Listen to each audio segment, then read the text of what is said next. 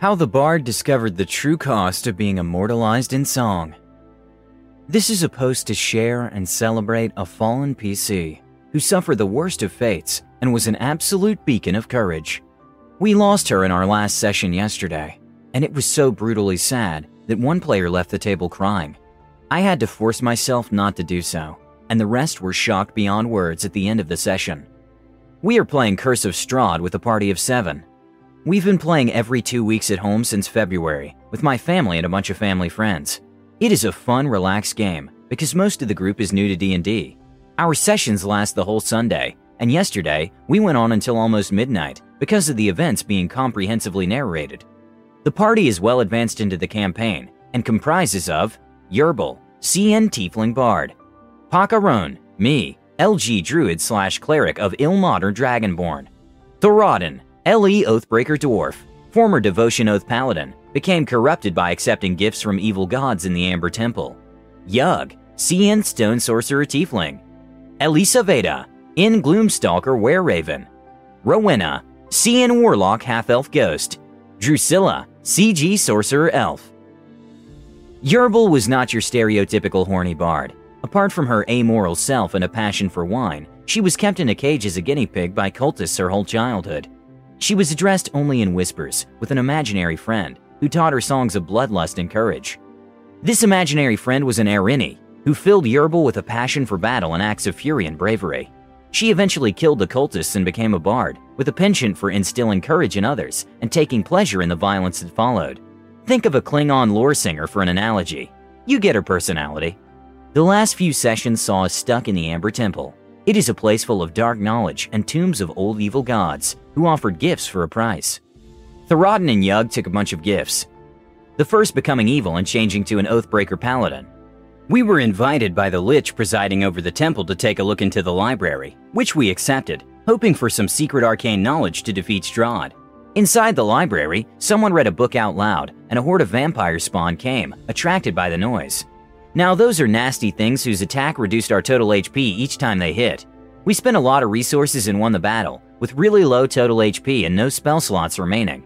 We left the library, and Thoradin forgot he put a book in his bag at the beginning of the battle against the spawns. The book became ashes as soon as he stepped out of the room. Some alarm triggered, we all panicked. We had almost reached the exit when the Arcanoloth who was overseeing the temple stopped us. He brought three flaming skulls and we were no match for all of them. The possibility of total party kill was high, with three fireballs at our faces, at the same time if the flaming skulls attacked. Already half the party were below 20 total HP because of the spawns. We were screwed and could not run. The druid told him the truth. We were unfairly attacked, and a book got damaged in the process. How could you invite us and have us attacked for accepting the invitation? We just wanted to leave this forsaken place and be gone. But obviously, this was a rare, rare book, signed by Mordenkainen and all, and we would have to pay a price. The price was one of us. The Arcanoloth was very specific that he wanted the bard. If we didn't want to die, she would have to stay at the temple. A long, bitter discussion ensued, and the players spent some hours debating this. Yerbal volunteered to stay, but we would not accept it. Still, we were too overpowered to react or even run. She then made a speech about our duty to keep on fighting, that defeating Strahd was above ourselves, and that this sacrifice was her chance to finally be heroic. She could not live with herself if she acted cowardly to save her own hide. We were all appalled, but nothing could be done. Yerbal disappeared in a flash of light, and we, well, we exited the temple. Defeated, grieving, we set up camp nearby. At some point, we drifted off to sleep when we suddenly awoke in a different place. It was a seemingly infinite sea of dunes made of ash, with cubic planets above us in the sky. The druid recognized this place as Acheron, an outer plane of infinite battle and strife. But the place was empty and ashen, except for Yerbal, who appeared next to us. She was almost translucent, just like Rowena, who is already a ghost. Her player made a ghost so she can appear and disappear because she cannot come to all sessions. Yerbal told us that she walked this dune ceaselessly for what seemed to be a whole year, blind and covered in ashes. She just knew her true self was suffering pain somewhere else, yet she felt nothing. We immediately stood up to help our friend, and Drusilla and Yug had the brilliant idea of following her silver cord to her true self in order to set her free. We followed the silver cord across Acheron and eventually fought our way through an iron tower guided by Drakeloths and other bizarre Yugoloths until we finally found the bard's true body. The scene was, in Shakespeare's words, unfit to any place but hell. It was shocking. Yerbal hung stretched in the ceiling, semi unconscious, held by a whole lot of hooks that ripped through flesh and bone. She had her whole body full of open wounds and an iron forceps keeping her abdomen open. She had been like that for a year in local time, some three hours in Barovia time. Alas, her consciousness went adrift because of the pain, and that was how our ashen ghost found us. We were enraged. More than that, choleric. The lab slash torture chamber was run by a Yagnoloth who attacked us on sight, along with his pet Canoloth. It was a long, hard battle. The tower had already drained us of our resources, but our rage and the will to save our friend was stronger, and we were about to finish off the Yagnoloth when he offered a deal to save his own skin. Okay, sure, pal. We get our friend, you keep on living, and we are all good. Yay! Victory! Thoradin went forward and pulled out one of the hooks keeping Yerbal stretched and hanging. Immediately, a symphony of wails and screams echoed through opened abdomen. He took out a second hook to the same effect. Pakaron recognized these laments as being souls crushed into oblivion and demanded an explanation from the Yagnoloth. He then went to explain the situation and the options we had in front of us. When Yerbal accepted to stay in the Amber Temple, the Arcanoloth used the words, She will work inside the temple. So we all assumed some kind of serfdom, Yerbal included, but the reality was far, far worse. He used the bard's body, through these horrible procedures, to be a receptacle of captured souls. The fiends were capturing innocent souls who were going to the upper planes, en route to their respective paradises, and trapping them into these pain driven, mindless receptacles, all in order to fuel magic artifacts. We doubled our intimidation and demanded her to be set free. The fiend kept on explaining that he could free Yerbal, but all the 1,000 souls inside her would cease to exist. Each hook we took from her destroyed 100 of those innocent souls, so Thoradin already destroyed 200. The other alternative was to free the souls to their original destinations, but this would consume Yerbal's soul, and she would cease to exist. The table was dead silent for minutes. The paladin was having none of it and took out two more hooks. Horrible sounds of souls getting crushed ensued. Yug held his hand, and the two almost started a PvP. The tension, the exhaustion, and the sheer horror of the situation was too much. We were all discussing wildly at the table when Yerbal's player punched the table. Everyone stop, she said in character. She wanted to be sacrificed, partly because of the 600 remaining innocents, but more than that, because she would live in eternal disgust with herself if she acted like a coward just to survive. After all, she knew since childhood what it was like to be a guinea pig in a lab, what torture was like, how imprisonment felt. She would not let that happen to innocent people just to save herself. The Irini who taught her bravery and glory was her role model, and if she succumbed to cowardice, well, better not to have lived at all than becoming a disappointment to her idol and to herself. More cold, dead silence at our table. More discussion then, as we could not accept this outcome. To hell with these souls, it is our friend there, facing not only death but the end of her existence. Then the druid understood. This was her shot at glory and honor, to be in a bard's song as a hero instead of herself singing about others' feats. She would not have it any other way, and if we saved her because of our attachment, our love to her, then her life, her principles would be ruined. I soberly explained this to the group. We would respect her wish. One of the players started to cry when Thoradin and Yug proposed a last cup of wine with our friend, which was one of her greatest passions. We all drank and said our goodbyes. She demanded us to be fierce and never give in to fear. The Yagnoloth started the proceedings, which would free the captive souls and consume Yerbals in the process. He explained that she would not feel pain, and in fact, it would soon be as if she never existed at all. Our memories of her would fade in about a year. Pakaron promised that he would write about her sacrifice, that she would be remembered and honored in song. Her ghost disappeared, and her soul went into a small pearl. Yug took it and knew the pearl had to be crushed, so that the deed would be done, and the innocent souls free. We all joined our hands and, with a painful goodbye in our throats, crushed the pearl, which vanished in fine dust. The souls went into an orb, which we still have to break in a place of great elemental energy to set them free. As the fine dust vanished into the air, we heard her voice for a last time. Thank you. We lost a friend, a character, to the worst of fates, which is non existence. One player cried. I forced myself not to shed tears, but most of us are in grief still. Yerbal was silent, never roleplayed much, but when she decided to go, we all realized how much we would miss this friend we had, and this feeling of grief was to last for this whole year. It hurt a lot, in and out of character. This is something you would never assume you could feel until the moment it happened. In character, I vow to keep the promise and wrote her ballad. We will honor her memory, and to keep ourselves from forgetting Yerbal, I will carve a medallion to each member of the party, with the drum she played and her name. On the backside, just the words there are sacrifices deeper than death. Persevere in courage, ye who must embody hope. Following our return, we decided to seek help from the abbot in Krezk. For those not familiar with Curse of Strahd, there's an abbey run by this cleric of Lathander, who happens to be a disguised deva, with lots of powers, but more than a bit mad. He helped us a lot in the past, aside from some alarming signs of impending lunacy. But even so, we counted him as an ally.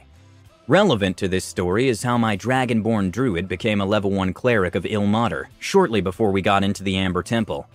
Fed up with all the suffering in Barovia, and in true dragonborn style, ever distrustful and disdainful of the gods, he went on a rant and pretty much cursed all the gods as the egotistical bastards they are, and challenged any of them to show their faces if they cared about the lives of the doomed mortals in Barovia.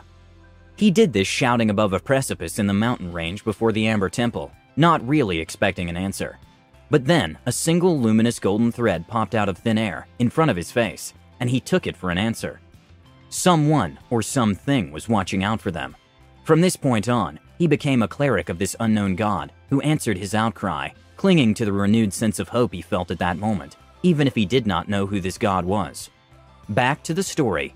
Exiting the temple, we met the new character from Yerbal's player, Sashesha, a Yuan Ti arcane archer, and helped her on a side quest that was short but intense. After this, the druid used his powers to build a memorial to our fallen companion. With stone shape, he carved a mausoleum with a poem that I wrote and read out to the group. Carved on it, two Greek styled columns covered in moss, a lot of high mountain flowers, and with permission from our DM, I spent a use of channel divinity to create an eternal flame to light the mausoleum.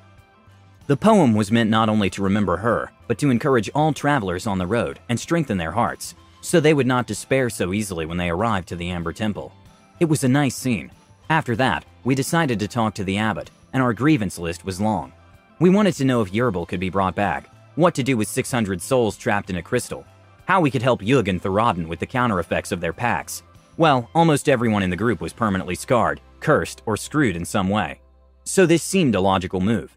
The abbot was greatly worried about our situation, but said his powers did not size up to the seriousness of our problems. He could, however, petition Lathander in person and bring his answer to us. The problem was, every prayer sent from Barovia was also listened to by its dark powers, even by Strahd himself possibly. Okay, we will risk it. The whole group assembled in prayer and was taken away to what seemed to be another place. A place of simple beauty, serenity, and a bright light that became ever brighter until the visage was almost all white. The abbot revealed his true form as a deva, a glorious angel of light, and called out to Lathander, who came to us in person. The scene was touching. Yug and Pakaron petitioned for Yerbal and the lost souls. Lathander smiled and answered us. Did you enjoy our little show? What? The sun began to rot away. The field became pitch black, and Lathander revealed himself to be Strahd in disguise, messing with our grief and our faith for fun. He ordered the abbot to attack us, and he also joined the battle, punishing us with fireballs from above. At this point, the session ended, and our DM would be away for almost a whole month. We had to wait for some excruciating four weeks for the events to unfold. The now Deva also transformed himself. His feathers darkened, and he was weeping blood. His face streaked with bloody tears, and he shouted, Forgive me! Please, forgive me! Each time he hit us with a massive gold club for 60 plus damage, each time while Strahd unleashed hell from above. Everyone was furious with this betrayal. Yet the druid spent some turns to investigate and try to dispel any magic links between Strahd and the Deva that could be compelling him against his will. There was such a link, and the druid dispelled it, but even so, the Deva kept on attacking us, weeping and crying. Something was not right. At some point, Strahd got bored after beating us to a pulp and left us to die, and the abbot called two flesh golems that were failed experiments of his. We were almost to the point of a total party kill. Being depleted of useful slots, the druid used his dragon breath against one of the golems, but this time he choked on his own cold energy, which was odd. Sensing something strange, he tried to use his breath a second time, to spit out the energy that was stuck in his chest. There was an excruciating pain in his neck at this very moment. His head turned almost 180 degrees involuntarily when he let out the breath, hitting four allies with the breath. Moreover, the breath came out twice as intense and in golden color, healing 25 hit points for every ally and dealing 25 damage for every enemy. Uh, this is not in the player's handbook, so. The Deva was shocked and amazed. Why is Ilmater here? This is how Pakaron heard for the first time the name of the god who answered his rant, and just operated a miracle when the whole group was on the brink of death. The Deva could clearly see a reflection of the god behind the druid when this bizarre miracle occurred. The Deva's free hand started to glow in a golden light, and he was somehow struggling with something, talking to himself like a madman would, when he ripped his chest open with his own hands, and out of it came a bizarre worm that was the root of his curse, the reason why he was compelled to obey Strahd. He had it implanted in a moment of weakness when he started to doubt his own faith. After thousands of years in the domains of dread, trying without success to bring forth the light and goodness of the sun to the heart of darkness, he lost his faith and his sanity, pursuing futile experiments and avoiding confrontation with evil. That was when he was tricked and dominated, so in secret, he had to obey the vampire lord. The Deva wept and grieved how low he had fallen, and wishing to restore him, Pakaron laid his hands and restored his original alignment with the ceremony spell. The Deva slash abbot was grateful, but said he could not stay any longer because he was severely weakened and would surely be corrupted again should he choose to linger. He asked our forgiveness, which we gave. He gave us honest counsel on a series of matters and loose ends we still have, but said even his superiors in Celestia would have very little to do for Yerbal. Without a soul, there is not much that can be done at all. The druid then presented him the orb with the 600 trapped souls that were bound to the upper planes. To release them in Barovia would be madness, as nobody could escape it, whether alive or dead. Most probably, the Yagnoloth wanted to mislead us into releasing the souls, where he could trap them again. So we avoided the trap and fulfilled our friend's last wish, honoring her sacrifice. The abbot took the orb with great care, almost caressing it, then proceeded to gently put his two flesh golems to sleep asking once more for forgiveness because of the bizarre experiments he did on people while he was mad. He thanked us and was visibly moved when Yug said she would pray for his recovery. He began to undo himself and vanished in a flash of light, leaving only golden dust behind. For a moment, there was sunlight pouring through the Abbey's windows, in a world where heavy clouds obscure all sunlight for eternity.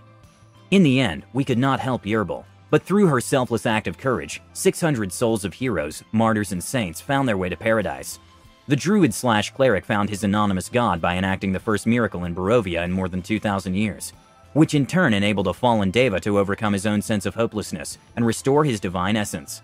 The 601 restored souls ended up in the paradise that was meant for them. That was not the happy ending we wished for her, but in the end, her sacrifice was made even more meaningful. Yerbal would surely be proud if she could see it.